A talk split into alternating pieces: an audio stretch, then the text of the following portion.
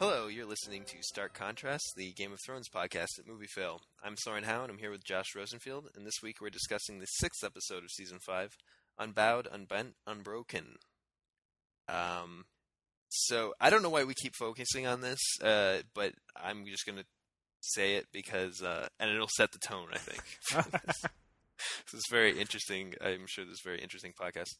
Um, so, we, I keep bringing up titles and how whether or not they fit. I would say, for better or for worse, this title is uh, has more meaning in this episode than just uh, it's it's it's straightforward meaning, right? So it's the it's the the words of of um, House Martell. Yes, yeah. Um, but it has sort of an ironic tone, especially with the, the last scene and you know stuff with uh, other characters in this. I think it's an interesting. It's it's generic enough that it can apply to a lot of characters. So, like, you could look at um, uh, Jorah. You know, he he's got grayscale. His he just found out his father died, and we, we'll talk all about all this and the fact that he's still going. You know, he still he still wants to you know get to Daenerys and do all that stuff. Or you could talk about Sansa and you know look at it sort of ironically. Or you could talk about House Martell, which is actually in this episode, and take it literally. Um, so there's a lot of cool, interesting. I actually think this this was one of the better titles in terms of its, in terms of how it actually applies to this episode. Uh, yeah, I agree. Um, just as taken on its own, in terms of like as an epi- as a title of an episode of television, it's it's interesting and it's it's good that they're taking kind of elements from the world that are not just things that are in the episode and naming naming the episode after that because yeah, right. Like we talked about, that got a little boring and didn't really make much sense. Uh, so this is yeah, it's it's three words. It's they have a kind of poetic uh, combination, and and it does it does apply to most most of the storylines. Uh, but that is just about where was, like my appreciation for this episode stops. I was gonna say I got you to say something positive about. I have this a little episode, more positive so to feel... say right off. Yes, oh, really? But we'll that's in our first storyline. Okay, great. Um, well, you know, what was funny is I saw everyone's reaction uh, to the um, to like to the episode, and I, I saw because I hadn't seen it yet. I was delayed by a day, so I saw everyone freaking out, and you posted this. your, your tweets are hilarious. Oh, thank you. Uh, follow me at Josh Rosenfield. Hey, but if you're not following, if you're not following at Josh Rosenfield, you are not. You're not in the game on film Twitter.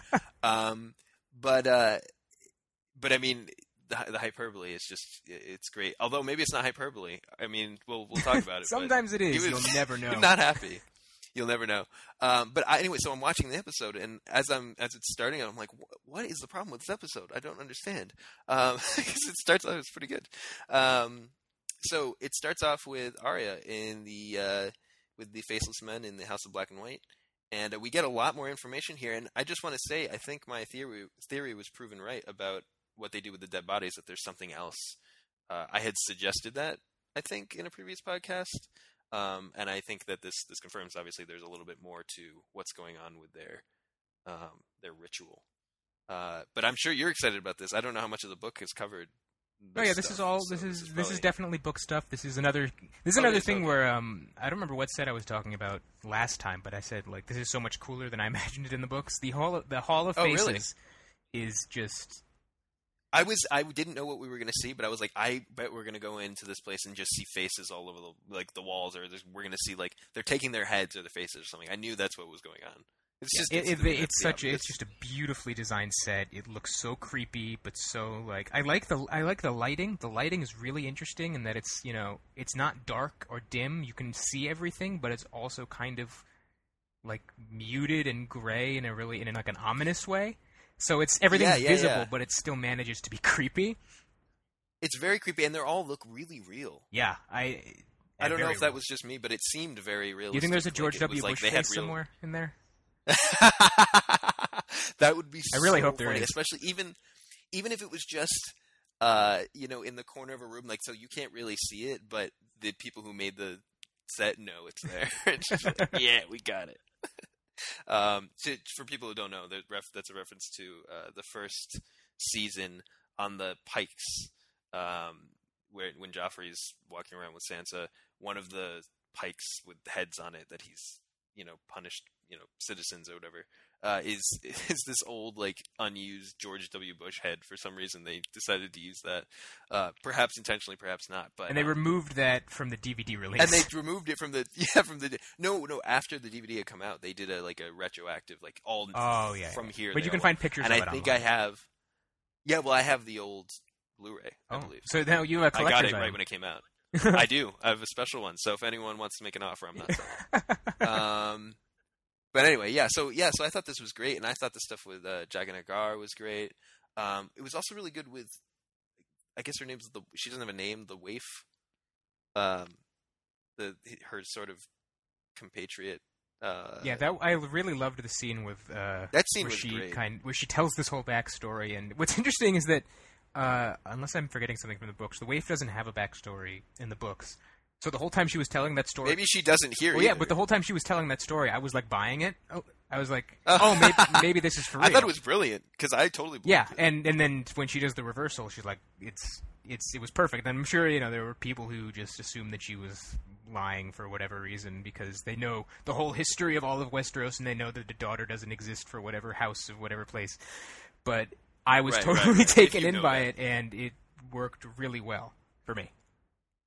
It didn't. It wasn't just like a cool moment, but it also helped, you know, develop what Arya is going to do uh, moving forward. I liked, and I liked her playing the whatever the game is, the lying game that she had to do. The, the game of faces, thing. I think. A game of faces, right? Uh, so she, and then there was an interesting point, right, where she says that she hated the Hound. I think. Oh yeah, and and, and Jenkins uh, hits her for lying.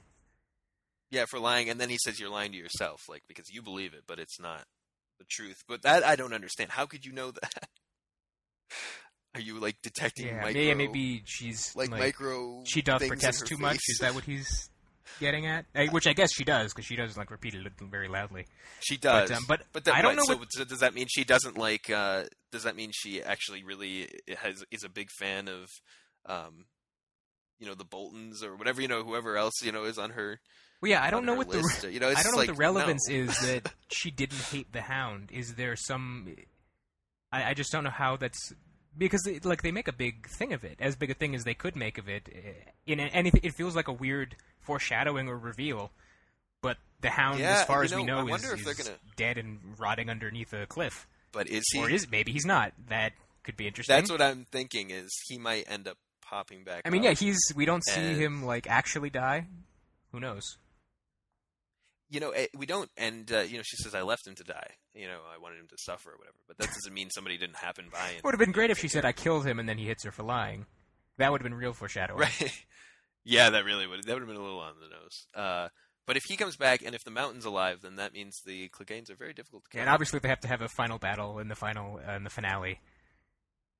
Actually, that would be really cool if the mountain and... Uh, and they're both the reanimated corpses. Uh, how cool would oh that my be? God, that would be the best. That would be really cool. Um, so yeah, I mean, maybe that's what they're building towards. I mean, they've given hints at both Cleganes being alive in this. That would be amazing. Oh my God. New fan theory. You heard it here first. Um, so yeah, I liked all this stuff. Uh, again, I was uh, I was very confused until we got to Dorne. Uh, and pretty much everything in Dorne Uh, sucked. Oh my God. This was so terrible. I couldn't, you know, this was like, it was on the level of, so I'll say this before we get into the rest of the episode. I just want to say, uh, including the last scene, even including the last scene, I do not think, even amongst Game of Thrones episodes, this is the worst episode. I do think that there are pieces of it that are terrible like this. Uh, especially when Dorne should be way more interesting. I, I get the impression it should be way more interesting than it is. Um, First of all, you have Dorne as a location being cool. Uh, and then you have uh, Bronn and Jamie, who are, uh, you know, uh, Alexander Siddig and Nikolai Coster-Waldau are always, you know... Uh, Jerome Flynn is sorry, not Alexander not, Siddig. Sorry, is Jerome, Jerome Flynn. Doran. And Alexander Siddig yeah. is Doran, right. Um, sorry, uh, Jerome Flynn. And they're they're always excellent together, right? So the rest of the ingredients are all here. And yet... Does, doesn't work, and then what's even worse are the Sand Snakes. Like, oh, it's almost comically bad. Yeah, I, uh, the way this whole thing plays out. Yeah, let's like, let's let's break let's break down this all. Let's break it in. Let's break in. it's all bad. Even the Jamie Bronn stuff, which is, you know, again, you got to work at that. So you have the uh, the Sand Snakes make a plan to get to Myrcella, and ja- and so do Jamie and Bronn. Oh, and oh my god! Right, so. Right. And then to sneak into the city. This is the this is one of my favorite parts, where they sneak into the gardens or whatever, wherever they are. Uh, they're they're in the outfits, which is fine. Then they just sort of come through the main gates on horses, and then like the, the it's it really is funny, and not in like a like they're actually really good at stealth, but this is just funny to watch because like they're so good at it, and everyone else doesn't know what they're doing. But they like come in on, with a line of people. And then they like make as if they're following them, and then immediately turn to like somewhere else. I'm like, yeah, no one would notice. You're right next this to the entrance. Like, you, you didn't even go you with them. You could put like uh, comedy horns over this, and it would be Abbott yeah, and Costello. it's it's really, what were they thinking with this? It, it was it's so like halfway. And then Scooby-Doo. The Sand Snakes. Well, yeah, and the Sand. I mean, the, the funniest part about all of this is the time frame in which it happens is like two minutes. Their entire they, like, they both it, it both looks like they show up at the same time. For, Which at is you know, time. Which is okay, but the way that they both like, where where we see them before they enter, it's not like they. This is we know that this is the most vulnerable time or whatever, so obviously they would both come. It's like the Sand Snakes. First of all, um, uh, well, they don't do it at night, and we know that we know that uh, Doran, who is played by Alexander Siddig, can see the entire gardens, right? So there's it's a clearly visible by he's everyone. On the balcony. It's the most visible thing, and it's the only place we've seen in Doran. For some reason, and it's the most open, visible possible place. And that's where he says, you know what, that's where I'm going to go and try and get my quote-unquote niece. I'm going to go straight in and just be like, hey, I need to talk to you. And then she's just going to come with me. What? Why would that be a plan? And then even better, the Sand Snakes had the same plan. To then defy uh, the the leadership by doing it right in front of him with absolutely no... sense of, I mean, it's like contra- contrast. That's the the thing I immediately thought of was uh, when they go to, um, oh, where is it with with Danny and the uh, the what is Seven Sons or whatever they're called? When they uh, when they invade, when they take the yeah, Volantis, I think, or no, no, it's is it Volantis? No, it's, it's um shoot, it's it's one of the Slaver's Bay cities. It's one of those, yeah, one of those cities. But you remember when they do that whole thing with Dario and Harris? Oh, yeah, and, yeah. You know, he goes in. That's, that was great. I don't understand how you can write that scene. And it's obviously, I don't even know if it was the same writer or anything. But how can the same show have, have a scene where, like, they plan it out. There's a great scene where you're not sure who's going to live, who's going to die. But there's, like, some sort of logic to it. They want to free this or open that gate or whatever the hell they were doing. I don't remember. And then you have this scene with, let's meet in an open square and then just try and grab the princess, one of the most valuable like commodities in the entire kingdom, and just hope it goes well. Well, okay. Yeah. Nothing about anything that happens in Dorne in this episode. And then the choreography. It, okay, well, no. Let's, like, let's break wow. this down. First of all, uh, for some reason... Uh, we have this bizarre introduction to the character of Areo Hotah with his axe, and his introduction is Doran's like, I hope you know how to use that axe, and he's like, uh, I remember, I know how to use the axe. So we're like, okay, I guess he's threatening, I guess we're supposed, we should be intimidated by him now, I guess he's a, a right. person we pay attention to. And then uh, Ellaria and the Sand Snakes are like, not even inside a building, they're like in the entrance, like in an, yeah. not even an alley, but like, like an open lobby or something, which like or around the corner from the Water Gardens, and they're like, "All right, yeah. you guys go to the Water Gardens. I'll wait here. Just I'll just stand in the exact same position, which is this position I'm in when the guards find me later." Apparently, she just didn't move from that spot for, for however long, mm-hmm. and they rush into the Water Gardens. Jamie and Bronn walk just walk into the Water Gardens with bloody uniforms on. yeah. Walk up to Myrcella, knock out the Prince of Dorne, and they're like, Myrcella, you got, I know this is crazy, but you got to come with us right now. And then the Sand Snakes attack, and this fight is, is just garbage. The fight is terrible. It's so terrible. And the reason I found out, I think a large part of this is the location that they shot this at is apparently, uh, I think it's in Spain. Uh, it's this very... It looks like Spain. It's this old, like, uh, actual place. Like this uh, estate or these ruins or something. So the rules that they had apparently were like they can't shoot at night. That was one. So I guarantee if they didn't have that rule, this would have happened at night because it doesn't make any sense to have this happen in broad daylight.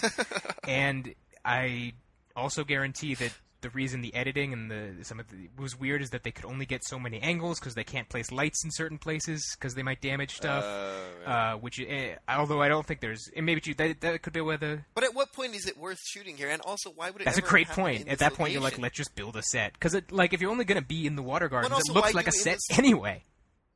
It looks like a set, and also, uh, yeah, you could have done it in a room somewhere where she just goes into it. Why didn't this happen indoors?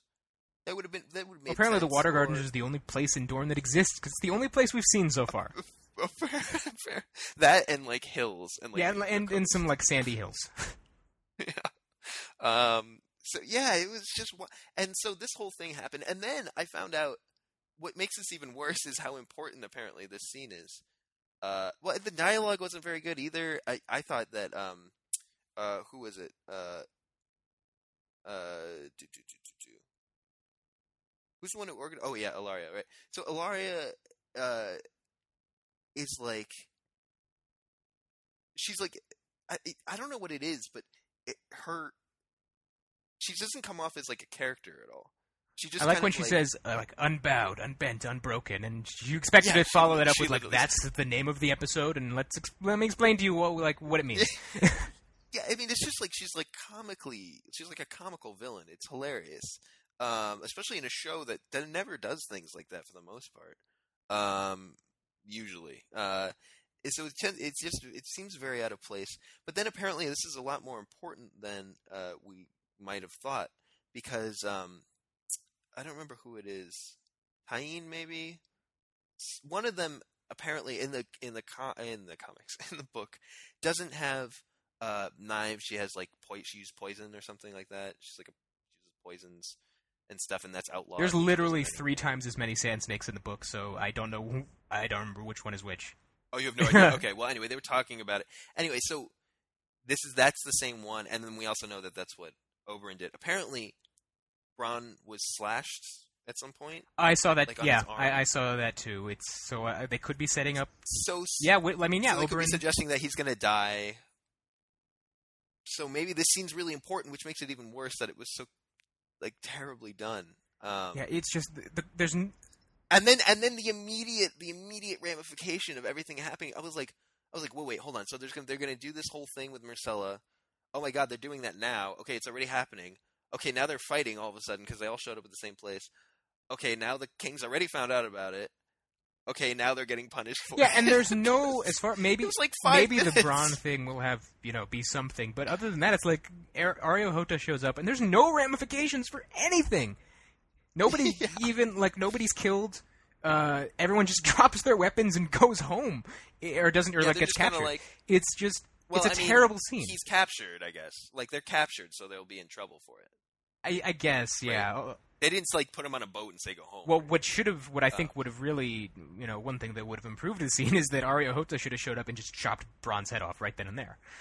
Because then it's, that yeah, because then it's fun. Like, yeah. You guys still get the idea that Jamie is captured and the Sand Snakes flee and they have to, the fight stops. But and also there's actual, got, like, menace now. Line.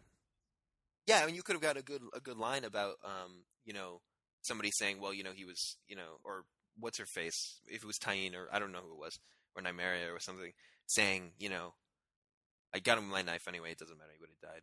You know what I mean? Or something like that, just so you're like, oh, like, it was inevitable, he was going to die anyway, so, you know. And then it sort of lessens the blow of that, but it, then it makes the Sand Snake seem a little bit more potent, but also, you know, raises the stakes for the other characters.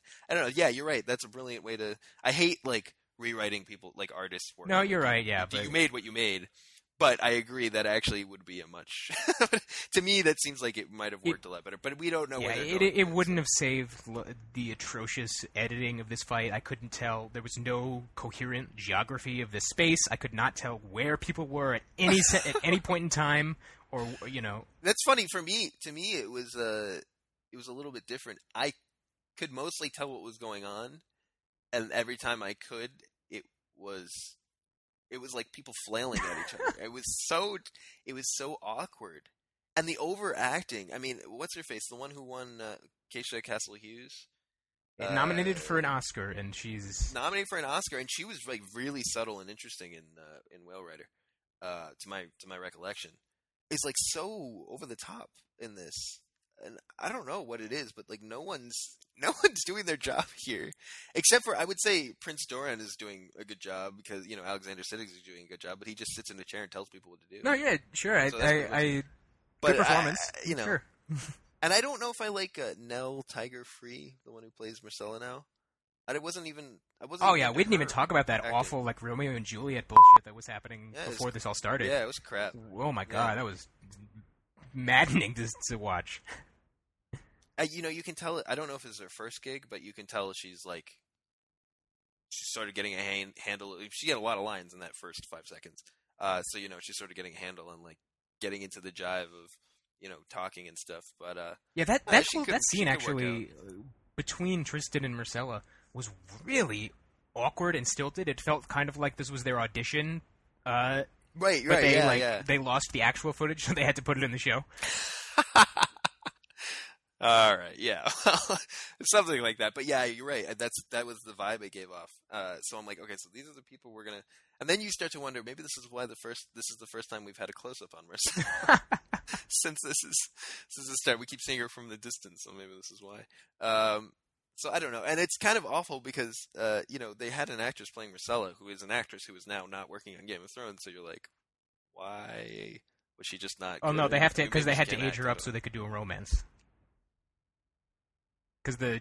Yeah, but she's with she, they're, they're teenagers. So what's the difference? Well, because no, old Myrcella was like teenager. When we le- last saw her, the character actress was like around twelve looking. But they I think they aged her up because because Myrcella is not this character in, in the books from, from to the best of my re- recollection. Uh, so I think they had to. Oh, okay. Well, but but I've seen but there was that picture, that really awesome picture that went around of, of Myrcella, of the original actress who played Myrcella. She was like sitting on the street with like a sign that said like, you know, I used to be a princess or something. It was really funny. I did see um, that, yeah. But she looked. I feel bad for her, like but yeah, I, I can see from uh, the producer's perspective, like, all right, well now Why that now Myrcella is going to be a character, we should like hire an actual actress and not just like a background person. Right. Well, that's but this is of course assuming the other one can't act. And I, again, as far as we can tell, uh, I don't know if that was uh, worth it. But anyway, we'll see. Dorne um, is a disaster. Moving on. Dorne is a, a disaster. Yeah. Uh, so I was trying to make that into a pun and I couldn't figure it. Figure Dorne's it out. Aster. It's too late. Uh, Dorne, yeah, Dorne's Aster. I thought it'd be, you know. Sorry. Uh, it's weak. It's weak. That's true. I um, Across the narrow sea. So we have uh, more uh, Jorah and Tyrion stuff.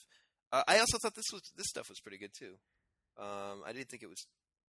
I I actually yeah I en- I enjoyed it. It seemed to be in line with all the characters, uh, and we got uh, we got a. I didn't know this was the case, but Adewale uh, Akinnoye Agbaje, the guy who from uh, Pompeii and uh, Thor: The Dark World, he played um, one of the Dark Elves. Uh, he's been in a bunch of like small things, and everyone keeps talking about how he like should break out.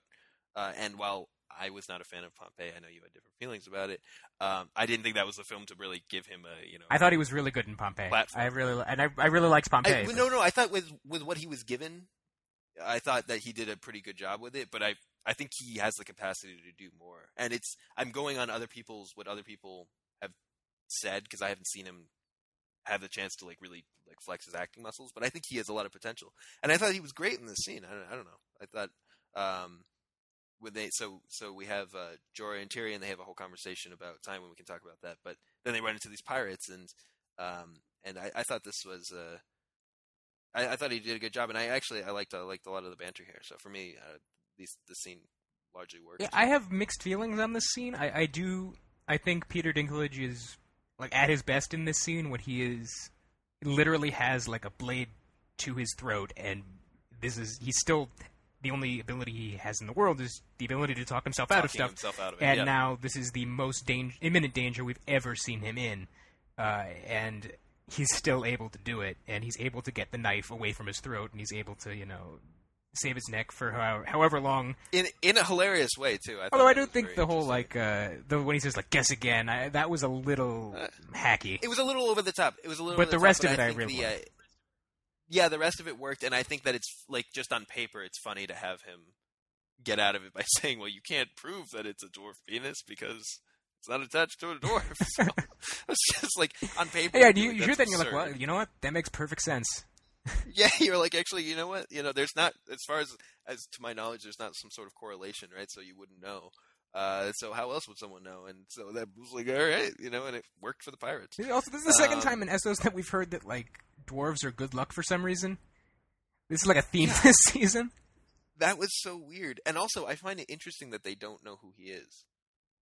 That's true. You'd think they would have heard about the bounty. Weird. Yeah, it's like a little bit surprising that he had... Yeah, especially slavers.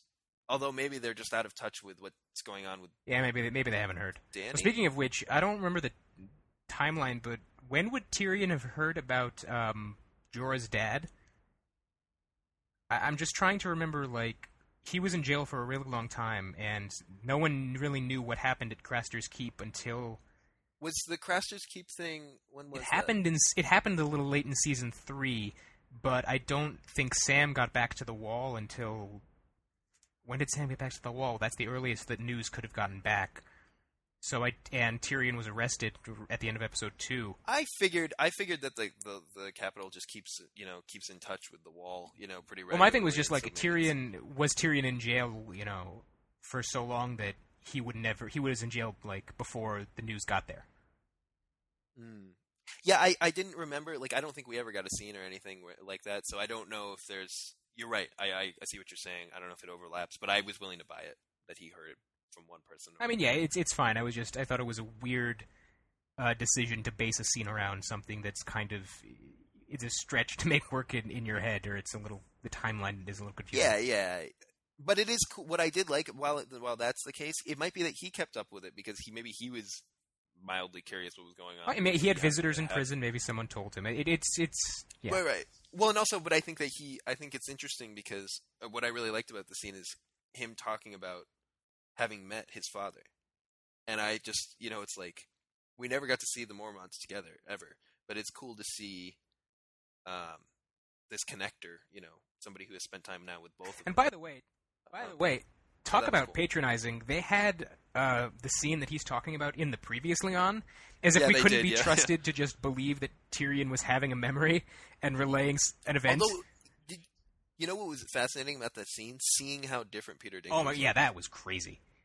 That was fr- I couldn't believe how different he looked. I was like, "Did that really?" He's like all unsha- he's all shaven and like, you know, well kept. Yeah, and, and the hair is different. Not- yeah. The hair is different, yeah, yeah. Now he's just like all wild and crazy, but appropriately so. Um, so yeah, I thought that was a little bit of a, um, uh, maybe a little bit of a stretch, but I, I thought the scene was, was, was really solid, and I liked um, Ian Glenn does a good job uh, reacting to his father's death. Um, I thought, yeah, I thought this was all very cool. He also has an and, interesting uh, reaction and, yeah, like, hearing that the fighting pits have been opened. Which is now, because yes, la- yes. obviously last week he saw the, the dragon loose uh, flying over Ellaria, right. And now he's heard that Daenerys has reopened the fighting pits. So from his perspective, he he must think that, you know, all hell has broken loose since he left, and because Daenerys is making all these really out-of-character decisions from what he remembers. Right. Right, right, exactly. Um,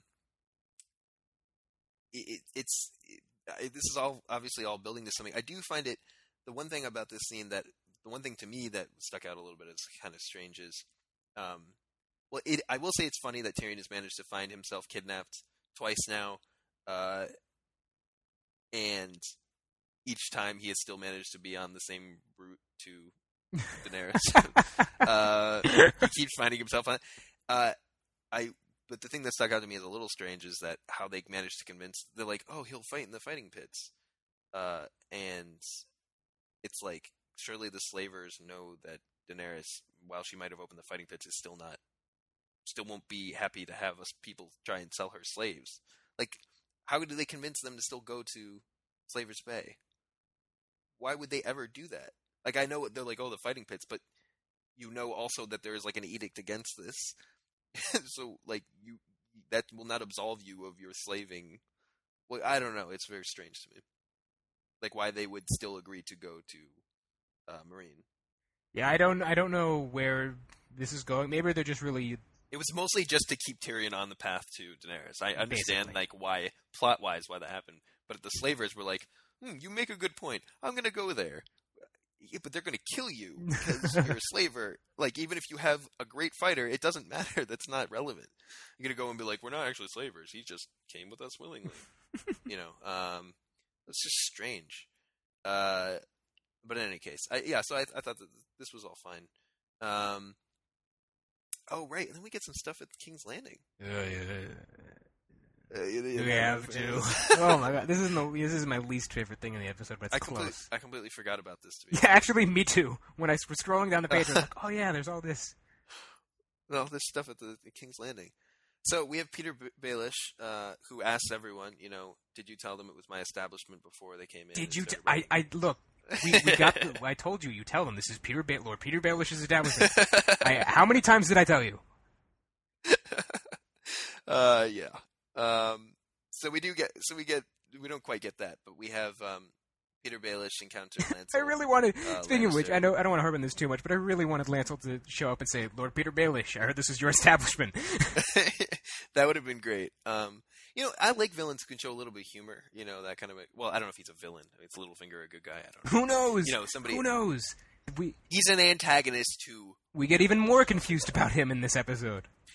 It's very confusing. Um, although it's a little confusing, but it's also basically what we expect from Littlefinger. He's manipulating. Yeah, he, th- he thrives on chaos and all that. But I was, it's really like at this point, it, it. Well, he thrives on chaos, but it's not thriving on chaos. He's putting himself in a position to, you know, grab yet more land and build himself up. Remember, he's no one. I mean, it's amazing what he's done if you really look at it. He's probably the most accomplished of any character yeah, in the series. Definitely, I think. Maybe like maybe Varys, you know what I mean? And that's why. You know, the, those Maybe two are an interesting right. kind of contrast. Uh, they are. They are. Although even Varys hasn't managed to I – mean, he never wants to. He always says, I don't want to rule anything. He wants – well, he wants power for other people. That's what he said that one time. Yeah, he wants to put power in the hands of the right people, whereas Baelish wants it for himself. But Baelish has managed to make himself a high lord. What the hell? And now he's trying to, like, nab the North. Like, whoa. That's huge. Um, so – yeah, it's pretty impressive, and this this was a great move on his part, but we'll we'll talk about that in a second. So he has this encounter with uh, Lancel, and Lancel's like, you know, we're, you know, we've got weapons, so don't don't mess with us. And uh, Peter Baelish is like, well, you know, I have to go see Cersei Lannister, so go away. Um, oh, right, so we get all this stuff with that. I forgot about all this. Right, okay. Um, so I do like the scene with him and Cersei. I think that was a good scene where he sort of nego- he, he manipulates the whole situation, and you can sort of start to see his plan unfold. As his his idea is to take his people from the Vale and uh, try and take the North. Uh, sort of, I guess, mop up the leftovers after Stannis and um, the Boltons go at it, uh, which is a great plan. And if they take it, then he gets the North. And if he doesn't, you know, it's not they're not his men. He doesn't care about them, right? So what does he care? Um, I get, but it just. It seems really weird to me because I thought that we were getting a little more of, you know, not the real Littlefinger, but seeing more of his actual plan, and that, the, and that we were getting to the bottom of the layers uh, with the Sansa stuff. The fact that he leaves her alone with Ramsay, and he, you know, he's probably lying about bringing Cersei Sansa's head, presumably, but who knows anymore? Does you know? Does he not care about Sansa? It really seemed like uh, he was being really genuine about his, his feelings towards her. I assumed he was lying about that, uh, but now he's. You know, it's like because because it'll put him in the position to take the North, and I think he does care about that. I will say just quickly on the Ramsay thing, because that obviously will, this will help maybe put things in context a little bit later. Uh, I read somewhere that in the books, Ramsay's a pretty famous crazy person. People know that he's like... Oh, yeah, and he should be in the show, too. He's a Northern Lord. But in Lord. The show, to my knowledge, to my knowledge, he is supposed to not be nearly as famous for what he's done. Uh, clearly, because... Well, clearly not. That's, and that's been that's been shown, that he's not as famous. But, right? the, clearly not, you're right, because Littlefinger would know, but that doesn't make any sense. Because he is a Northern Lord... who brutally, mur- he wasn't, brutally murders... He wasn't until now. Well, he has been for a little while, and he's murdered a lot of his uh, liege lords for like not paying their taxes and stuff. There's no way word about him hasn't gotten around. Yeah, he's yeah, the son of the I Warden of the that, North. Is that anything? Is that anything worse than what uh, you know the Boltons have done in the past? I mean, yeah, this is also a world though where the Boltons like just straight up murdered an entire, you know, or a good chunk of a, a high a high um, high lord. house. You know, yeah, and everyone know, everyone knows about that. It, and every, There's literally no, and everyone knows about that. But I'm just saying, like, everyone knows about that, and everyone just had to go on with their lives. So, like, yeah, sure, but you know, in the grand scheme of things, like, he was probably like, I mean, how bad could he be? His father killed all the Stark family. I mean, it already sucks that much. So, you know, um, I'm just given that they there's no you wouldn't know that, especially because it's not even clear that his father knows to any significant degree how. Absolutely. Well, the, the, one of their first scenes in this season was Ramsay telling him about this guy he flayed and, you know, killed uh, for not paying his taxes, and then he goes... Flayed and killed, yes, but again, I still think that there is a certain level of uh, craziness that goes into torturing someone for what appeared to be months on end, and, like, letting him escape, and then pretending to let him go, and then really capturing him again, and then letting his sister get in, but then really just, you know, mess, just con- the constant psychological torture. To be able to do that to someone for that long, and I don't, it never looked like there was any, uh, it was complete, he was doing it on sort of on his own. The Bolt, it looked like uh, his father was away, or something. He was just able to have full run of his, his, um, whatever the, wherever the Boltons are from. So it looked like that's what it was to me, and so that, you know, that's not necessarily within the purview of what um, uh, his father, you know, is aware of, and let alone the rest of the the kingdom. He was just kind of the crazy bastard son who just did whatever.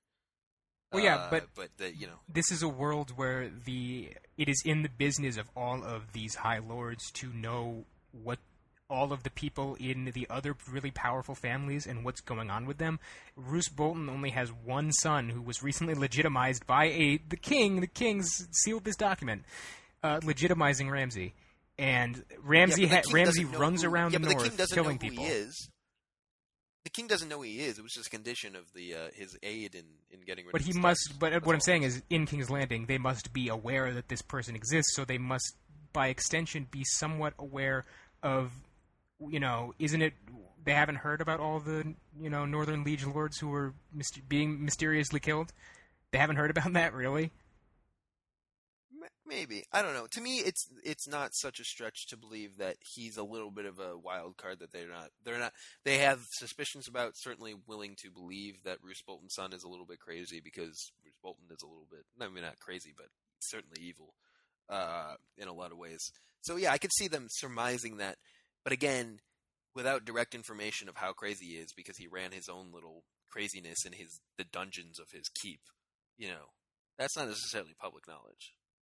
Personally, I don't know. Um, I don't think that Peter Baelish is actually intending to uh, was intending to leave Sansa at the mercy of um, uh, uh, like a, a, a crazy person, and I don't think that he's planning to kill. Well, Sansa. Okay, but that's, you know. Not not to spend too much time on this, but, like, that's the other thing. Of all, first of all, of all people, Littlefinger, if he is going to enter into this plan where Ramsay is a key part of it, of all people, Littlefinger is going to find these things out, and it's not going to be hard for him to find these things out. So either he's well, stupid okay, so, or he so doesn't if, care about Sansa, really. What, what I was going to say, or the other thing is, maybe he doesn't care about Sansa, and so maybe that is that is true. Maybe he doesn't want to kill her, but maybe he's not actually that concerned with her well-being. Which is also but he, which is, that well, is also which is weird because he's gone out of his way to showcase his affection for her in the past, and it doesn't really make sense for that to be lying because Sansa was, like, creeped out by well, it. You have to. Well, well, it might, because she it, he was nice to her all the way up until she, you know, they show up at Winterfell, and he's like, "Yeah, so you're gonna be marrying a Bolton. Uh, so that's cool with you, right?" Yeah, I'm the cool one. But he was, but he was super. my point. He was super creepy towards her with his, like, romantic affection, and he has well, to know that that's... she's not reciprocating. But, like, he's getting the only, the only person getting anything out of it is him. So it, it doesn't make any sense for him that to be, for some reason, a, a ruse, even though it doesn't benefit him in any way. A ruse. A ruse. A ruse. Ruse. Yes. uh, a ruse. A ruse. Ruse. Uh, yeah, I guess I. I don't know. For me, that none of this has seemed particularly out of the ordinary. I don't know if um, I don't. I can't pretend to know his intentions. Uh, my first instinct is that he's not interested in having Sansa deliberately harmed, but I also don't know that he's going out of his way to protect her. Um, so I don't know. Uh, but we can get more into the Sansa stuff later. Um, yeah. But we so because then we do this other thing. Is, oh my! Oh, With, I know, I know. We got to do this. Uh,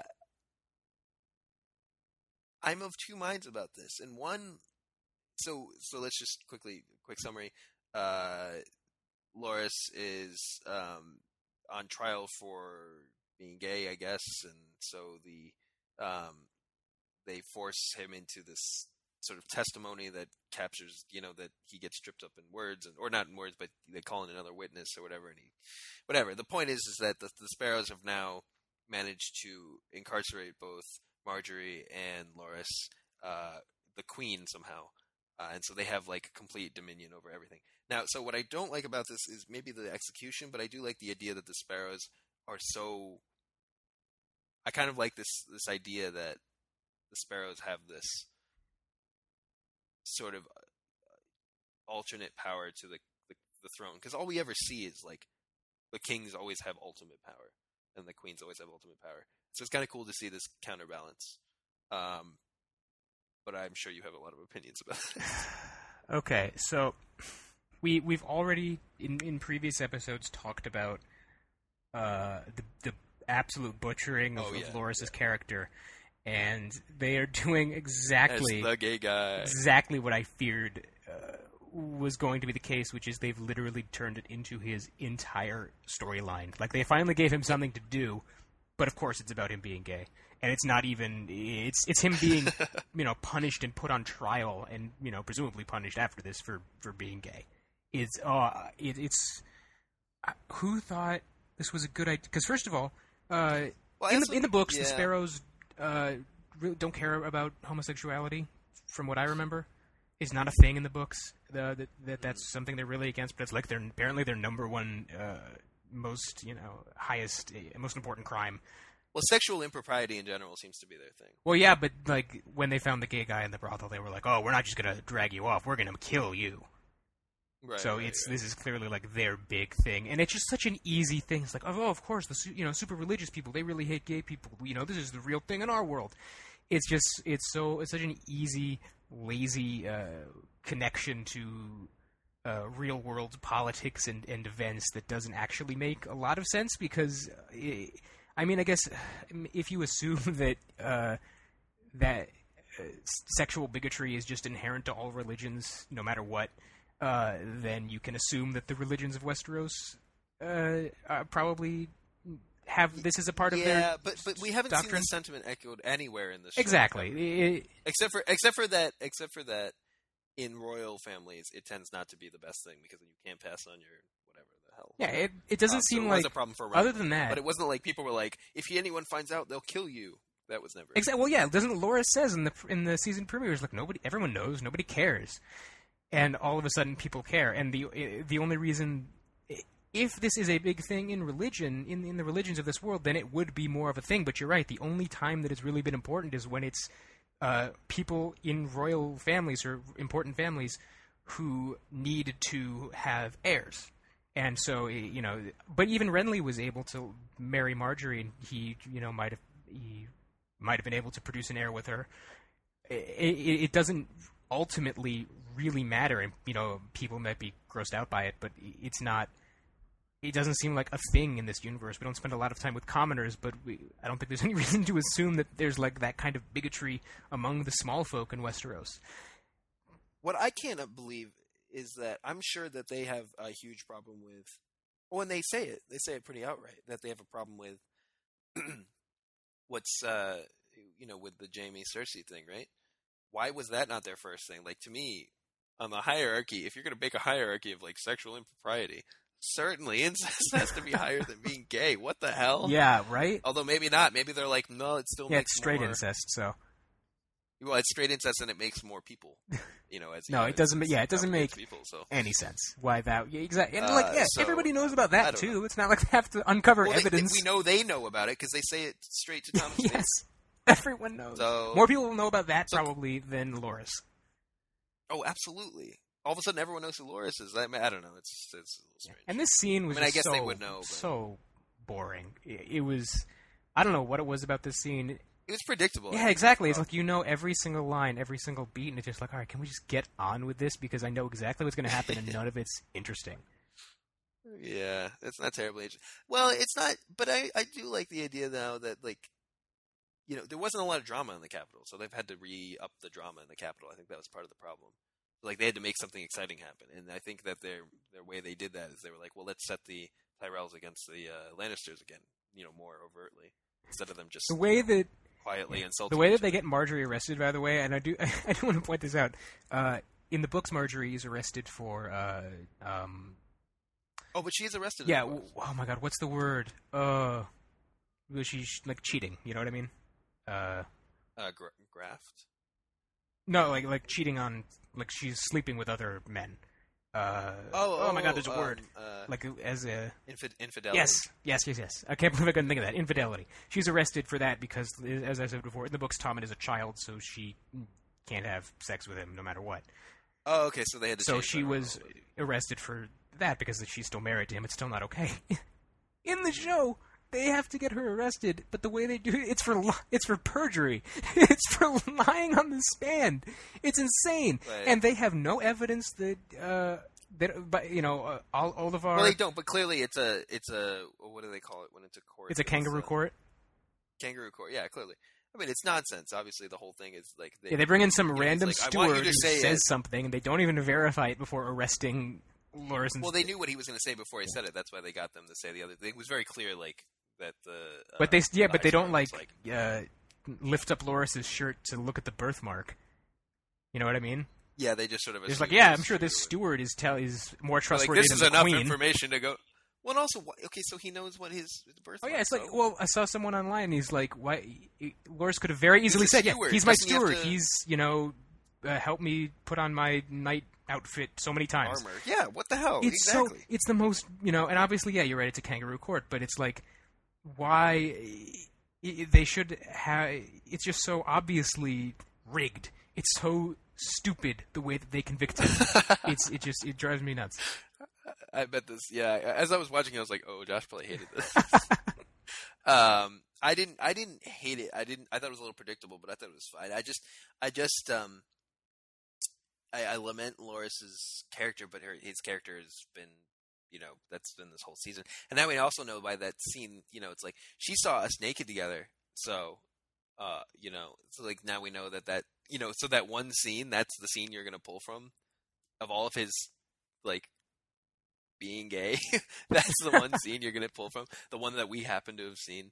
I always hate that when a show references, like, something that was apparently a pattern, but they referenced the one thing we saw. Just yeah, to... it makes the it makes the world feel small. I think small. It yeah, does, ex- exactly. Yeah, because like, oh, so this is the one. This is the only thing we were shown. The one the thing that actually matters. It's not like it... yeah, and the one guy that, that he you know apparently was with. Exactly. Him. Yeah, I don't know. Yeah, it's just. Um, but whatever. So anyway, that's that. So I I do have a question. Who was the guy? I, I for some reason this scene always sticks out to me. The scene where they're um. shaving each other in the first season, Loris and someone else. Was that Redley? Was it? It might have been. Oh, it was. Maybe it was. I think I don't remember if Renly was established that early, but I think he, I think that might have been him. Yeah, actually, you know what? It definitely was because probably... I remember Stannis was the brother introduced in season two. I think Renly was in season right, one. Right? Yeah, because Renly, because they make some comment about how Renly left when, uh, well, before, after Ned's killed or. Before he's killed, they say Renly already left with his army or something, um, or he took to, took a bunch of Kingsguard with him, or I don't know something. So yeah, yeah, that had been established. So I guess yeah, it must have been Renly because I was going to say I, I had some memory of Lancel Lannister, but I guess he must have been a. Um, so I thought that would have been really interesting. That might have been might interesting, have made yeah. It a little bit. You know, if Lancel had been the other guy, and then it'd be like, oh, so he's like repressing, like I don't know, he's or he's taking revenge on on uh, Loris because it would have made it more personal and not just this. This uh, strange, you know, real world parallel thing that they're trying to do, but whatever. Um, all right, deep breaths. We're gonna go into. It. This is I it. Can't, this is yeah. We've been really. The show was just just downward, trending downward all night, and we're about to hit bottom. Well, so here's the part where you may not like. Oh but no. That's okay. Yeah. So I didn't actually. Uh, I didn't hate this last scene. I'll just say that. Or the last storyline. I didn't I hate the things. Scene with her and Miranda. I thought that was an excellent scene. Uh, oh, I thought that was a really good scene yeah, too. But I didn't. I thought there were bits of it that were very good, and then most of it I just thought was, I thought was fun. So, well, okay. So let's go. We'll go piece by piece because then we'll get to the last bit, and then I want to just frame it a little bit. Um, so we have the scene with Miranda, uh, where we're finally getting Sansa with red hair again, which is kind of cool.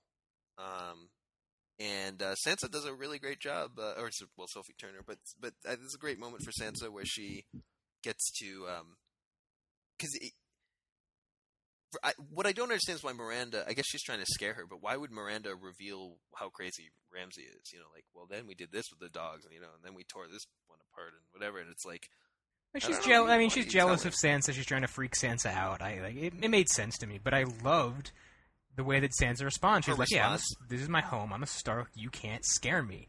That's perfect. That's exactly the Sansa that I want to see. And apparently, the show like doesn't understand what they've been writing for. Uh, half a season? Yes, but here's my problem. Well, I'll get, we'll get into that in a second. So then they go out and they do the wedding. The wedding is... I thought the wedding was a little strange, but... It was creepy. Cool. And it's probably... It's creepy, and it was the least amount of time we've spent on a wedding, right? Usually the wedding takes a lot longer. Well, usually the, the wedding is, is a little more momentous, but... um, Yeah. Um, and we have, you know... Uh, she still doesn't, like... You know, she won't talk to Theon... Uh, or Reek or whatever, and uh, and uh, so he has to awkwardly walk her down the aisle, even though she she doesn't want him to. Um, and so yeah, so I th- so that was all fine. It was a little creepy. Okay, so before we get into this, what I don't understand is this: the surprise, the anger that everyone had about this scene. I one hundred percent sympathize. We had this conversation last season. That scene with Jamie and Cersei last season was absolutely god-awful, terrible, out of place, inconsistent, stupid, terrible. This scene was so inevitable.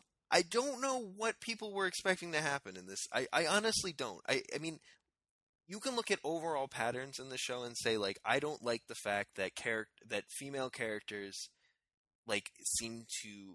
Their their character evolution seems to require, or be at least, uh, or many female characters have, you know, sexual assault be part of their, um, like their character development. I, I understand that as a pattern in the show being a problem. So in context of that, I get that. But in this case, we have a we have a we have a, a total psychopath who has physical, you know, uh, a physical leg up. In this situation, has now claimed this woman as as his wife. Not that that, you know, is... I don't, well, I don't think the obviously. argument is that it's out and, of character for Ramsay. I don't think that's the problem that anyone had with it. it.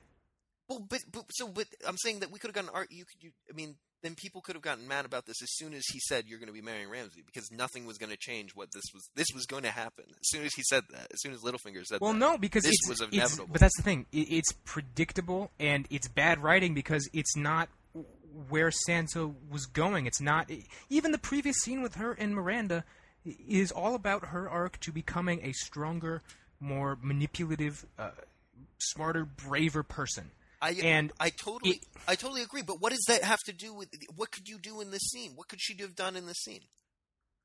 Literally was Ramsay, anything was Ramsay else, literally anything but be, you know, but be sexually assaulted so that Theon could be sad. Oh, I don't think that's... It cut, to his, it cut away from her and to his face crying. Oh, it did. It did, which I think was also a thing that was was uh, very interesting because in the, you know, with the scene with... That awful scene with Cersei and uh, Jamie, they, they just hung on it. I guess there was no one to cut to. So it was off screen, so we didn't have to see it. But um, it's like... Yeah, but it's like it's not even... It book, becomes not, not even about her because... Else. It becomes about how horrified Theon is and how ter- scared Theon is of... Ramsay. Well, I mean, I, I disagree. For me, because Theon is such a like an empty vessel of a person. I mean, he has some uh, an empty vessel, not vessel, an empty vessel of a person. Uh, to me, it was more of an audience thing. Like it's uh, it's horrifying, and I thought it was rather tasteful to not see it. You know, I mean, it would have been even more traumatic and awful to have to see it um, actually happening. But but uh, to me. I guess I just don't know how else people thought this was going to play out. What, you thought she was going to like stab him or something? I mean, that wasn't going to happen. It was ne- she's never ever done. Okay, but no. Here's like the pro- here's the many many many problems with this scene. First of all, First of all, this okay. show needs to stop. I feel terrible defending this, by the way. No, no, I'm not, I'm not going to say, just, and you should. I just can't but, understand. No, it. okay. First of all, this show needs to stop, you know, making rape such a prominent part of its world that it just happens all the time. It's just something we always see, you know, violence against women, to sh- just as a, a signifier that the world is a bad, this world is a bad place. That's all it ever really is. Like when they, uh, when Craster's daughters in uh, Craster's Keep, when the mutineers were there. Uh, Cersei last season, Daenerys in uh, the beginning of season one. First this season. happens all the friggin' time in this show. It was a constant threat to Brienne uh, when she was captured with Jamie. It, it's just, it's just like, why do they keep returning to this? Again, why do? Oh I my completely God. agree. In the context of the show, it totally. Made, I think it was not necessary for the. Well, I, I still wonder about that very first scene with Dany and and um, and and Khal Drogo, because. In the books, apparently, it's not. No, in the books, he asks for her consent, and he explicitly does he not. He does ask for consent. Okay, so I and I see that change being a problem. The way it was depicted in the show, the way we knew come came to know the Dothraki, I wouldn't have been surprised if that was like if their culture was not very female dominated. I, to me, that with without like if they were not equal parties and they did not have equal like ability to give consent or anything like that. If, if that was the way, because that that was the impression I got from the show. Apparently, that's not the case in the books. I do I do question that choice, uh, but in the show, I, I sort of believe that. Whatever, the Craster's Keep thing unnecessary, and that whole thing just made me. It was gross, uh, and the Brienne stuff. That's an excellent point, and and like I said, in the context of the show and all these things, I do think it is used. Uh, it, it's a pattern that we don't see with with male characters. Um, I think, not to, not to do my uh, my usual Spartacus reference, but I believe in Spartacus. It may not be quite equal, but there is, there is male sexual assault in that series. So you got that going for you. Um, but so yeah, I agree. So it's it it is imbalanced um, in in that regard, and I totally agree in the context of that. Having said that, again, so but I still don't know what what else was supposed to happen. Okay. Well, here's the uh, here's another thing. Uh, and you know, I'll I'll go long on this if you want. I a, a couple I, weeks I'm, ago I'm I wrote a whole post on the Song of Ice and Fire subreddit that was like, "Don't." I saw it. I didn't click it. Well, you can click. You can click it now. Uh, I was like, "Don't worry, it's not. This thing isn't going to happen to Sansa, and here's why." And I broke it down. I was like, first of all, it, it's so people were anticipating yes. this. Oh yeah, no. Well, it happened. Here's the thing: in, in the books, this isn't Sansa. It's someone. Pretending to be else. Sansa. It's someone pretending to be Ar- no, pretending, pretending to be Arya. You're right, and it's uh, a lot worse in the books. It's a lot more brutal. It's a lot, a lot more just graphic, more yeah. graphic and gross. Uh, so it's good that they didn't go there, but it's almost worse because it's Sansa and it's a character we know, and it's a character who, who, who is developed to a point, and now it's just like all that's gone. Is she's she's a, a victim again. She's but being I don't brutalized think that's again. Gone. I mean, I don't think that's gone though, because just because this happened, it doesn't take away. Her, it doesn't like kill her development. But we right? don't need this anymore. It, Sansa was supposed to have been like this happened to Sansa, and now she is moving past it. We don't. She doesn't need to, to, to go through more of this. There's no reason for this to happen to her. What happened to her? She was okay, she was uh, she was brutalized and victimized again in a hor- in a horrific, the most horrific, violent way so no, no, no, far. No. no, no, you mean in this yeah. episode? Yeah, yeah, no, I know. But I'm saying before this, she was a That's... she was a.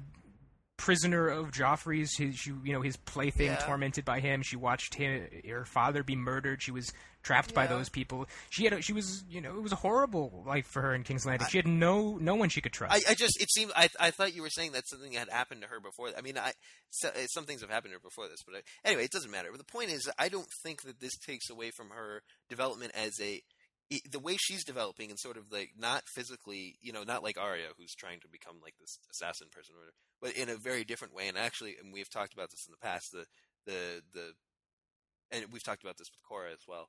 Um, the female, you know, to be a strong female character without, you know, just adopting male characteristics to somehow be, you know, a stronger character. She was a female character who was strong and also, you know, maintained her femininity, uh, while still being a really strong female character.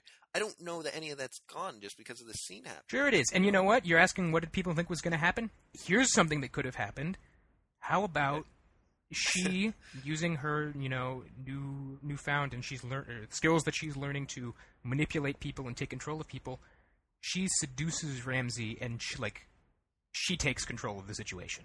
That's exactly what should have happened. That's exactly what we've been seeing from her recently. It's just it's it, we don't see anything on the level. I mean, we see bits and pieces of her manipulating, but we don't really see what the point of what she's doing. But like, that's what it should be leading. The, I'm just saying it's bad. It's bad writing to return to this well when you've been leading away from it and everything that's happened. She doesn't. You don't need this to happen to Sansa again. What what well are we returning to? To Sansa being a victim and being under people's thumb, and, and she hasn't. She basically has been. I mean, she hasn't had a single decision. No, but the whole point. The whole point of what what happened with her at the end of last season is that. Finally, she is in a position where she is going to take it upon herself to not be victimized anymore. Yeah, and then she follows Littlefinger. Littlefinger signs yeah, and that's there, awful and writing. And she... That's terrible writing. Well, it's like, oh, it's so okay, shocking. I'm just, saying, I'm just saying this has been happening for all the entire season. All, all I'm saying is that I'm. Uh, you may not uh, like this scene. It, with, the people are suddenly outraged about the scene. It's just to me, it's very weird because this whole season has been this for her. And no one was no, upset well, no, in, but like, the first episode. That's the thing. In this earlier, in this very episode, she has that scene with Miranda where Miranda tries to freak her yes. out, and she's like, "No, I'm not that person anymore. You can't scare me. I'm going to, uh, I, I'm, I'm going to be a, a strong person," because that is th- th- yes, that scene okay, is so exactly let me, what. Let me let me put this in a different context. What if she had said all that and then they did the dog thing to her? That would have been much worse, but it wouldn't have been. It, that doesn't make this better. But, but, no, but I'm just saying. No, no, no. I'm saying that. She has no control. If they want to torture and be awful to her, they will be able to do that. She may have, like, personally decided that, oh, I have agency, but that doesn't change the fact that she's literally at the mercy of every other character in the show. And that's what I'm saying. That's and that hasn't changed. That's bad writing to have that Perhaps be her. Perhaps it is bad writing, but it's been that way for five seasons now. It hasn't no, because changed. we've gotten no we've she gotten may... no indication early, before this that happened in this season that, that other than you know Miranda leading her into the dog kennel. Every single scene with her has been, you know, or most of them have been similar to this scene with her and Miranda in the tub. It's it's where she doesn't allow herself to be in this position, even though yes, she's she's under the control of the Boltons. She is, uh, she is she making she she's she's okay, taking so she the can't. power in the room. She's taking more power than she would have, and she is taking more control than she previously has, and just and the, her dynamic with every other character is but very different. But ultimately, Ramsay still has the ability to throw her into the woods with a bunch of dogs and have her and that's, killed. Exactly. And that's terrible, terrible writing. And it's just... but again, but, it's, it's, but no, it's but terrible. It's, it's been terrible since episode No, it's one, only manifested here. It's only... No, no, no. This isn't... It, because this isn't a continuation of what's, where Sansa's been since the pilot. Sansa has has changed since the end of last season, we thought. Personally, and now we're, like, changed, reversing course. Her situation has never changed, ever. But Sansa... She was at the mercy San- of her father. No, she was at the mercy Sansa of Joffrey, has changed. Sansa is supposed Littlefinger. to have changed. So why why is but Sansa in this position again? It doesn't matter how much. What I'm saying is it doesn't matter how much you've personally matured if you are at the physical mercy of other people. But Sansa had. Sansa no no no. And she has. So been why? For this okay well, okay. We don't, why why does she have? Why does this have to happen to her then? Why does she have to be at his physical mercy? Why can't she use? Like I said, these these you know. Why can't she manipulate him in some way? She doesn't even try. Perhaps trying in this situation would have been an interesting. An interesting uh, uh, choice, I agree, but I wouldn't expect it to work. I wouldn't expect any of that to work because again, wouldn't that have been much more interesting? Wouldn't up, that have been much more interesting? It's because we're getting, that's another thing I said in that post. That's a that's a better. This is argument. a new side of now we're argument. seeing maybe a new side of Ramsay. Now we're learning something new about Ramsay. It's not just oh we oh you know surprise Ramsay's a horrible person. We knew that about him. There you have an opportunity based on where you've been, how you've been building Sansa, to do something new. And bring a new, interesting side to Ramsay, and uh, have Sansa continue on the path will, that she's on. I will on. concede the point. I will concede the point that her using again, we only had like two or three scenes, in my opinion, where she's developed or whatever in that regard. Um, you know, it's mostly been quietly. Like there's the scene where she's testifying in the last season, which was a good one, um, which I think was like the big turning point for her, which was kind of cool. They had the scene with Miranda, and then maybe maybe another one. Well, every Mostly scene with not. her talking to Littlefinger, with they were on this very, you know, not even playing ground, but she was clearly like, no, no, no, no, no. Watch those scenes. She's very clearly in this kind of protege, nah, protege so. position where she is aware of, you know, the way that people uh, act that she, you know, she's talking the way that, uh, you know, she she can the things that she can learn about people and use to her advantage. It's it's a, it's a very the position that she was in with Littlefinger was very clearly a, you know, mentor-mentee thing. And yes, she was uh, upset that she had to, you know, marry the Boltons, obviously. I think that's understandable. She hasn't had a complete character change, but she was on a path. She was on a path away from being victimized. And now the show has put her in a position where she is victimized again when they didn't have to. And they have made it uh, rape when they didn't have to. And it's just, there's nothing, I don't think there's anything so redeemable I... about this. Well, again, I don't. I the only thing I'll concede on this because I don't. I again, I don't believe this protege thing with Littlefinger. None of that to me. It's it. Watch those. I, I if, swear if to God, was, it's there. It okay, but because if that was a point, then it should have been a lot clearer than it was. Because basically, the most we ever saw her do is tell Brienne to go away, which is what Arya did. But she was earlier in this episode the way she talked to Miranda. This is yes, like Miranda. All, this is all over Sansa. But I was talking about. I'm just talking about the protege thing. And I'm not talking about her. But the way that I mean, the way that she's acting. Again, I, I agree. The only two things we've ever gotten is the Miranda thing and the testifying. And thing. Every scene where she so talks to Littlefinger. I completely disagree. But anyway, so I will say in this, I'll say in this, the one thing I will concede is that I would have, I agree that it would have been a much better thing if we had seen her do something uh, in this scene other than nothing, because she doesn't really do anything, um, except for undress absurdly slowly. Uh, and so I agree that that would have been, um, that that would have been an improvement.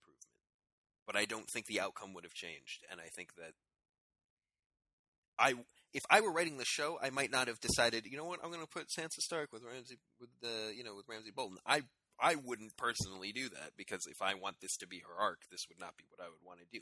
But as soon as we knew that was going to happen, you know, I said last last podcast, I said, you know, you know, you were saying, well, you know, she she still doesn't like the Boltons or whatever, and she might end up, you know, killing one of them or something. And I said, yeah, but we haven't really seen her. It, again, this is going back to Ramsay's reputation. We haven't seen her.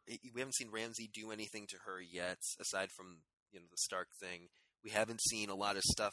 You know, they haven't really built his, you know, rekindled that fire. I think I said something along those lines with her hatred for him. And I think that that, again, it's not, it might not be good writing, but it is, um, It's consistently it's bad exactly writing? Is that happened. The argument? At least it's bad, but at least it's consistent. It's consistently bad since the first season? Yeah, so I, this episode thing, is It wasn't bad since surprise. The first season. Sansa no, has been on a path, and now sorry, all of a meant, sudden it's bad. First episode. first episode of this season. That's what I meant. Sorry, I didn't mean the first season. Um, you know, it's, it's as soon as we saw her show up at Winterfell, and he said, you're marrying Ramsay Bolton. Well, that wasn't the first episode, whatever it was. This is what's going to happen. You're like, oh, great. So no, but go, that's my point. It was not inevitable. A, a, it was not inevitable. It's just, it's so, it's so boring to have this happen. This is exactly what should happen when the thing that they have been building towards is these two characters interacting. When these two char- established characters are, are meeting each other for the first time, a good writing thing to do might be to have the interaction of these two established characters reveal new things about both of them. But instead, we're just getting more of what we know about Ramsay and, re- you know, returning Sansa to the, to the position that she was in, that she had escaped from. It, it, it just, there is no... It's you're not going forward at all. I don't know. Yeah, it's the escape part I don't I don't buy into because I don't think she's ever escaped from it. She's been at the mercy of male characters this entire she time. But the whole point is that finally she is going into, you know, she is, yes, she is going back into a position where she is going to be under at the mercy of another Joffrey. But now she has been with Littlefinger. We've seen her take it upon herself to manipulate people and learn how to manipulate people. Now she, what's she going to do this time? And maybe next week I... she'll do more. Maybe next week she'll do more, and this was just the setup to it. But it... oh, I, I know it is. It obviously is. It's absolutely no. But question then this, but that doesn't excuse the use of rape. I don't think it doesn't excuse the scene. It's you know I. Well, I like I. It's, it's a whole rocky road to go down, but I just I think that I don't think she had escaped from this stuff. I don't. She hadn't. This particular thing hadn't happened to her, but I, again, She was she was you know, almost like she was sexually think, assaulted think, in the I in the throne would, room when you know almost when the guy was uh, undressing her almost. in front of everyone. She was almost right. assault sexually assaulted uh, when the well, mob almost. attacked that one time and the Hound saved sure. her. Like this has been a thing. It's not like uh, you know an escalation. The, the, this is just a return to what she's already been through. Right, and it was also a sort of a threat with Littlefinger. While it wasn't, you know, he was like pansy with her. Uh, so I don't think this has really changed, and you know, I think it's just a question. So you don't think Sansa is at all a different character than uh, this point no, last no, no. season? I think she's a different character. Her situation hasn't changed a single bit since she started the show. And so you don't think that you don't, you don't. So get. so why is it so un- impossible to you that she might have, because she's a different character, been able to have some influence on this same situation now? Isn't that because because because Ramsay has literally never shown an iota of empathy for anyone in his entire life, and it seems like. He was not a type of character who would at all. If he had done anything other than this, or if he had had any intentions other than this, like, the only way I see Ramsay Stone not doing this is if somebody actively stopped him, like, actively killed him. I, I can't see him, I can't see him going, you know, Sansa, you make a great point about, about agency, and I... But we've you know, already seen that, that he's able yeah. to have, a, he's able to have this relationship with Miranda. So it was stupid to put Sansa, so what I'm saying, it was stupid to put Sansa and Ramsay together in the first place, because this is what was going to happen. So do something else. No, I'm saying that it, it's not necessarily stupid, because I think that Sansa, you know, maybe she, maybe she's able to read him, because she's already seen that he is a very... Uh, dominant, that he gets off on controlling people with the thing with Reek last episode. She that she knows this about him. She knows that about his personality. I think it's not out of the question that we could have had her using that knowledge to, in order to take control, to, to take to, some to control of the situation and to not be Reek. entirely controlled. And even if it's, you know, by allowing him to, and maybe that's what she's doing, who knows, if it's by allowing him to think he's in control. Maybe, you know, that's the way that she actually takes the power away from him. But e- even if that was the case, it should have been a lot clearer. I, I, I don't think that... I think I, that again, that's so easy to do sh- that and not just to have, oh, I she gets raped, it's so I, shocking. Well, it's it's not shocking. I don't think it's supposed to be shocking. I think it's like a sad inevitability that happens over the course of the episode, but it doesn't matter. The thing I think is... Um, I Like I said, I agree with you. I think that she could have done more in this situation. Like, I think... Not to... Of course, you don't want to blame the person, right, who has to suffer, the, you know, as the victim of this. Oh yeah, no, I'm blaming the writers, you know, not her. The writers, you're right. Yeah, just to be clear. But yes, you're right. I think that she should. She a better writing would have made her say something. But better writing would have written better female characters in the first place. Better writing would have not put her in this situation in the first place. Better writing would have done a lot of things. You know what I mean? But the way they wrote these, the road, the way they've written Ramsay, he is. Beyond Joffrey unreasonable. So, and you know, we all, you know, we all know that scale. So I, I, while I could see her doing something different, I don't see it affecting her situation any differently, much like most of her life, which is, you know, she's changed, but the rest of her life has stayed pretty much exactly the same. So I, I don't know. That's just me. So, so while I, I was not, my, my frustration after I came out of the episode, uh, I, I hated the Dorne scene more. Let's, I'll say that. Um, because it was hilarious and terrible. Um, is that is how upset people were, and like you were saying, I'm you know I don't want to watch this show anymore. And yeah, they, I should say I, I said that to you off air after I watched the episode. This episode made me want to stop watching the show because it was just so. Yes. And by the way, I almost said this. It didn't help that I watched this, and then immediately afterwards was the Mad Men series Mad finale, Men. which is right. actually legitimately good. That's television. What I saw. Right, right. You you said you know this was. Uh, Uh, you said, I'm so glad I had that. Too. It washed the bad taste out of my mouth, I think, is what I said. You know, that that trash that was a Game of Thrones episode. I was like, oh, God, this is going to be terrible. Uh, but it, it it just seemed like a lot of people were, were surprised at this direction. But that's the thing. I don't think anyone was surprised. I think people were just mad. Should, and I think that they were right I, to be if mad. People, if people are mad, they should be mad that that this was the inevitability that was coming. Because the show doesn't know. But that's the thing. Until it happened, like I'm saying, there it's not out of the question that it didn't have to happen based on what we know about Sansa. Honestly, I thought it was going to be way worse. I thought he was she, he was going to pull a Theon-esque torture spree for the next four episodes until someone kills him. That's what I thought was going to happen. So that's what I've been anticipating for the past th- th- this season. Now, again, it's not something I want to happen to Sansa. Obviously, that's awful. And I don't think that this is the best use of the character, and there's a lot of things I don't think are a great idea. But that's what, as soon as they said Ramsay Bolton, I said, well, the one thing we know about him is that he tortured Theon for, you know, six months and gets off on, uh, you know, making, you know, humiliating him and cutting off his junk and sending it to his relatives and, you know, making him lose everyone he loves, et cetera, et cetera. That's what we know about him. So I anticipate him doing that to Sansa, and that's awful because she's a good character. So I don't know why they would do that. But that was as soon as that was as soon as I heard Sansa and Ramsay Bolton, that was what but I. But that's the thing. So. From my perspective, I thought that, that the reason, you know, th- they want you to think that, and which, mm. what's, you know, because obviously, because, and maybe duh, yeah, and then right. the writing is better, and they do something more interesting with it. But no, the yeah. writing is just consistently, it's exactly what you think is going to happen, because, oh my God, it's going to get, uh, you know, all, so many think pieces about our show, so much press about our show. That's exactly why this happened. That's the only reason this happened. You think? Because the only reason this happened is because they knew that people would be mad That'd about it. That's why they ended the episode with it, yeah. I don't know. And that that's that's yeah. even worse. It's like they they didn't even care that like they didn't even think that this was good storytelling. They didn't even care if this was good storytelling. They just knew that it would uh, have people talking about the show. Mm. And it's you know, and it's you know of all things, you know, rape of all things. It's so just gross and callous to use that in a story for that reason. Yeah.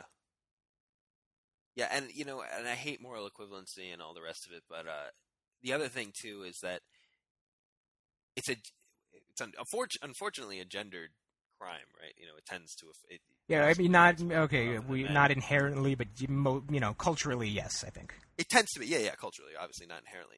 And so um, and so it has this extra connotation to it. But I do... I, and I hated this argument with the last... Um, with the Cersei uh, Jamie thing where they're like, you know, people can get, you know, mutilated and blah, blah, blah, blah, blah, but you have one rape scene and all of a sudden people are upset. And uh, I didn't like that then because I hate, again, I hated that scene, et cetera, et cetera. I, I, there's, there's some level of, you know, we did watch this and, and, and because it's gendered and because we live in the real world where we know this stuff, you know, actually happens and we don't really see people getting tortured in basements for six months, but we do see sexual assault happen all the time. I totally understand that dichotomy. Having said that, you know, and the fact that they're using it, you know, only in female characters and only as a part of development and plot or whatever, and it's, you know, all of that, I totally understand that.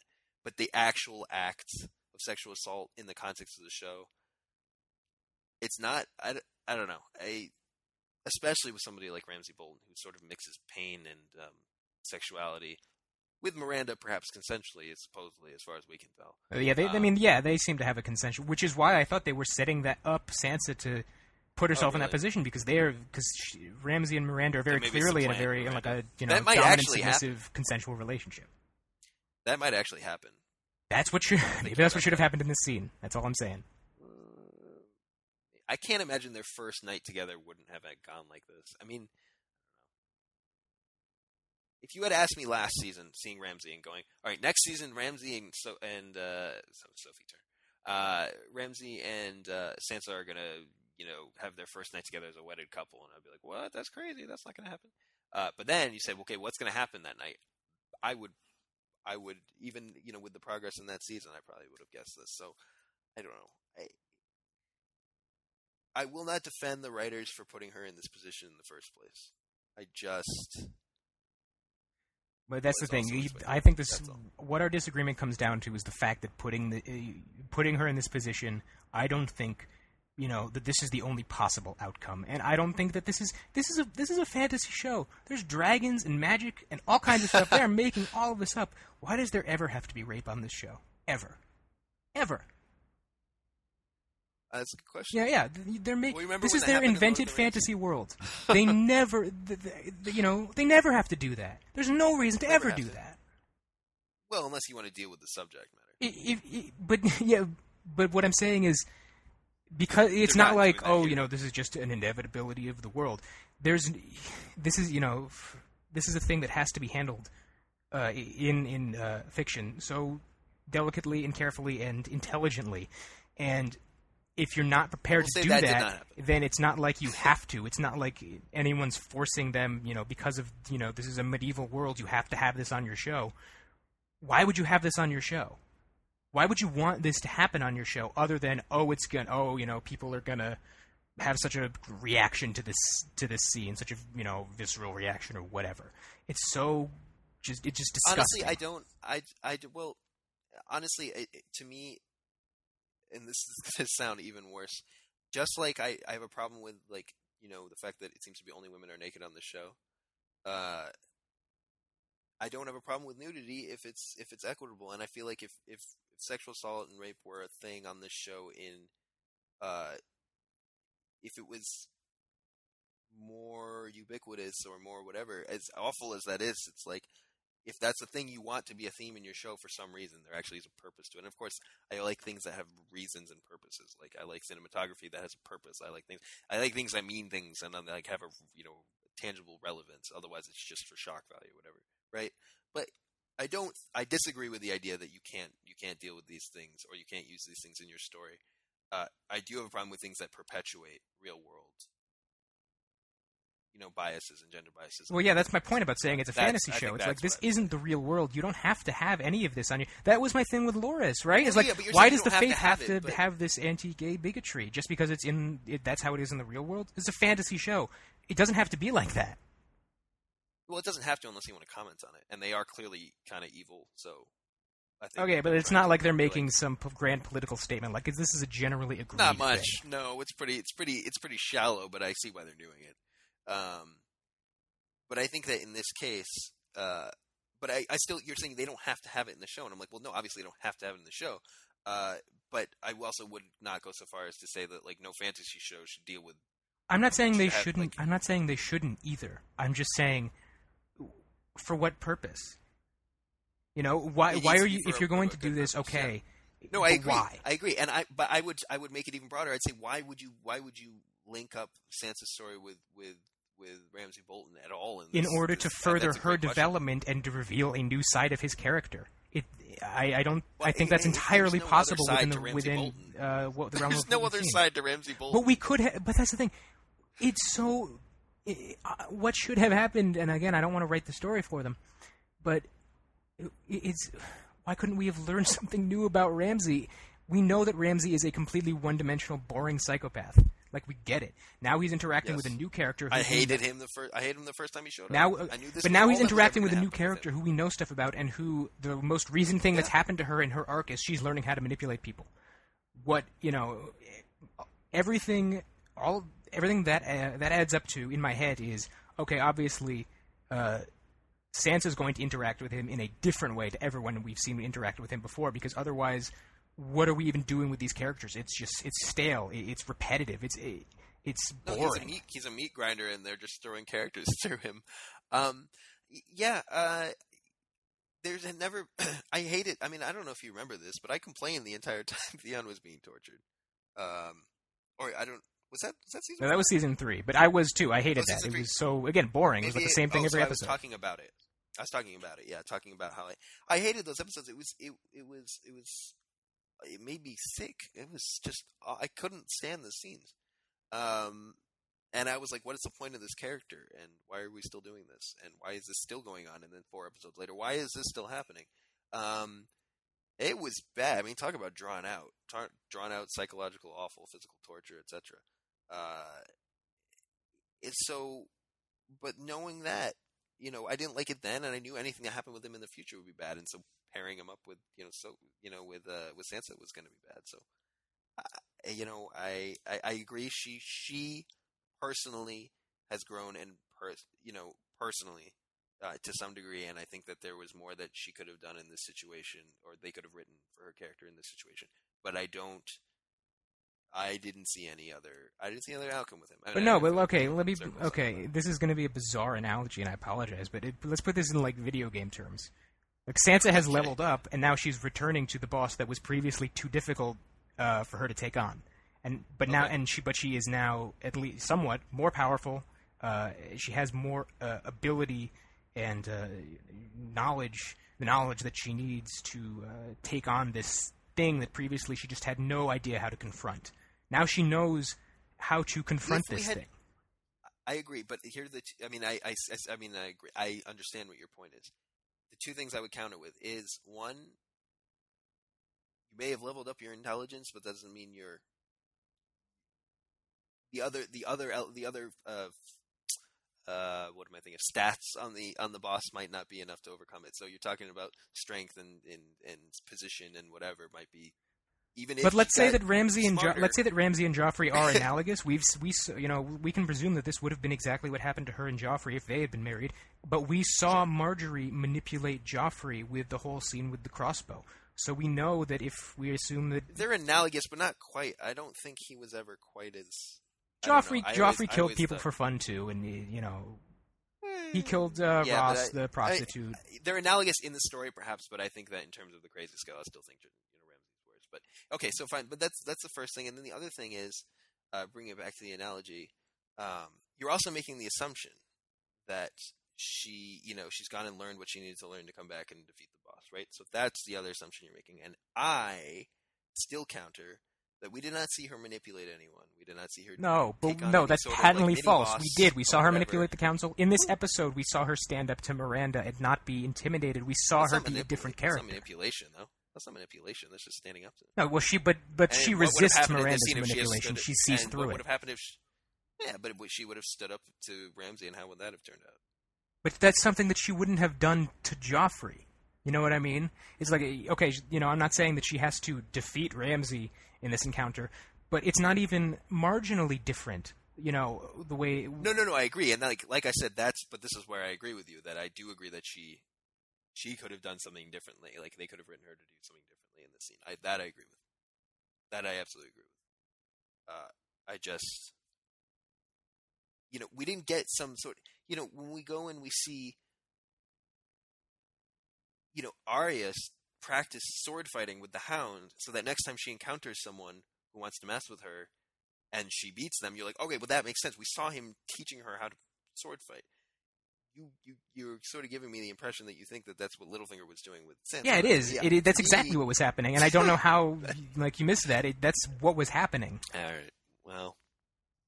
I don't know that the show even agrees with no, that. No, I, I'm... I sw- okay, please, I'm begging you, leave us a comment. No, no, no, no, no, no. I'm saying that, like, given what we just saw. Listeners, leave us a comment uh, t- telling us what you saw. Seriously, uh, what you saw of Sansa, of Sansa's storyline previously, if you saw, if you agree with me or Soren, because this is, this is actually really interesting. I didn't know that that was... It's going to sound kind of, you know, like I'm a jerk, but I didn't know that that was, like, a debatable... Uh, like interpretable thing. Well, there's a lot of things you, you didn't know were debatable, like the cinematography in uh, Captain America: The Winter Soldier. Oh no, that's so, no, that's you know, you know it, it, hey, John Wick and Pompeii, also great movies. Okay, let, let me just say, John Wick, uh, like light years ahead of Pompeii. So, just I don't want I, to throw okay. those together. I uh, uh, I mean they're very different movies. Oh my, they are very different movies. But I just was like, okay, just throwing that out there. Anyway. That's all a side point. Um, I don't know that we'll come to a conclusion here. I think we had a great discussion, though. I mean, I, I guess um, it, it ultimately it really do you have does. Any last thoughts? I'll let you have the final. And we, well, no, it just it depends on what we see next week where this goes. If that is absolutely if true. This was a prelude to uh, Sansa getting revenge or, or doing something, then it, I don't think it'll fully excuse the fact that they're again using uh, rape as a as a plot device. But I think it will at least, you know, at least they will be doing the thing that they should have done already. Okay, yeah. Well, uh, yes, I agree. And and I, I think it's inevitable that this is building to something with Brienne and Podrick and, and the people in the, the supporters of the Starks who are living in the in Winterfell and with with Sansa and probably with Theon. I think all of these things are going to come into play in the final Maybe the final episode, and and, and Stannis is coming too. There's yeah, there's a, a lot of Stannis, stuff is coming like, to a head right now in Winterfell. All this stuff is coming to a head, so I know why people are upset in this scene. It is the climax of the scene, and so I understand that you know that was the last thing in people's minds. But uh, I agree that I think that seeing what comes next will also be interesting. All right. Yeah. Well, uh, next up, next week is uh, The Gift. Next week is The Gift, which is appropriately vague. Uh, yeah, well, it is. Um, um, this one could have multiple meanings. We know that the gift is. Uh, could be the pirates giving. Uh, well, the well, the gift is where Sam said that uh, the wildlings should settle. There's a lot of land in the gift that. Uh, oh right, right, right. So right, yeah, so I think that again, like like with um, Kill the Boy last week, I think there is a literal meaning, but it will probably have. Uh, I think they yeah they talked about like the gift of. Except Kill the Boy didn't really have other meanings. Okay, well, I but we thought it would. Ultimately. I think this More probably... like this will. week.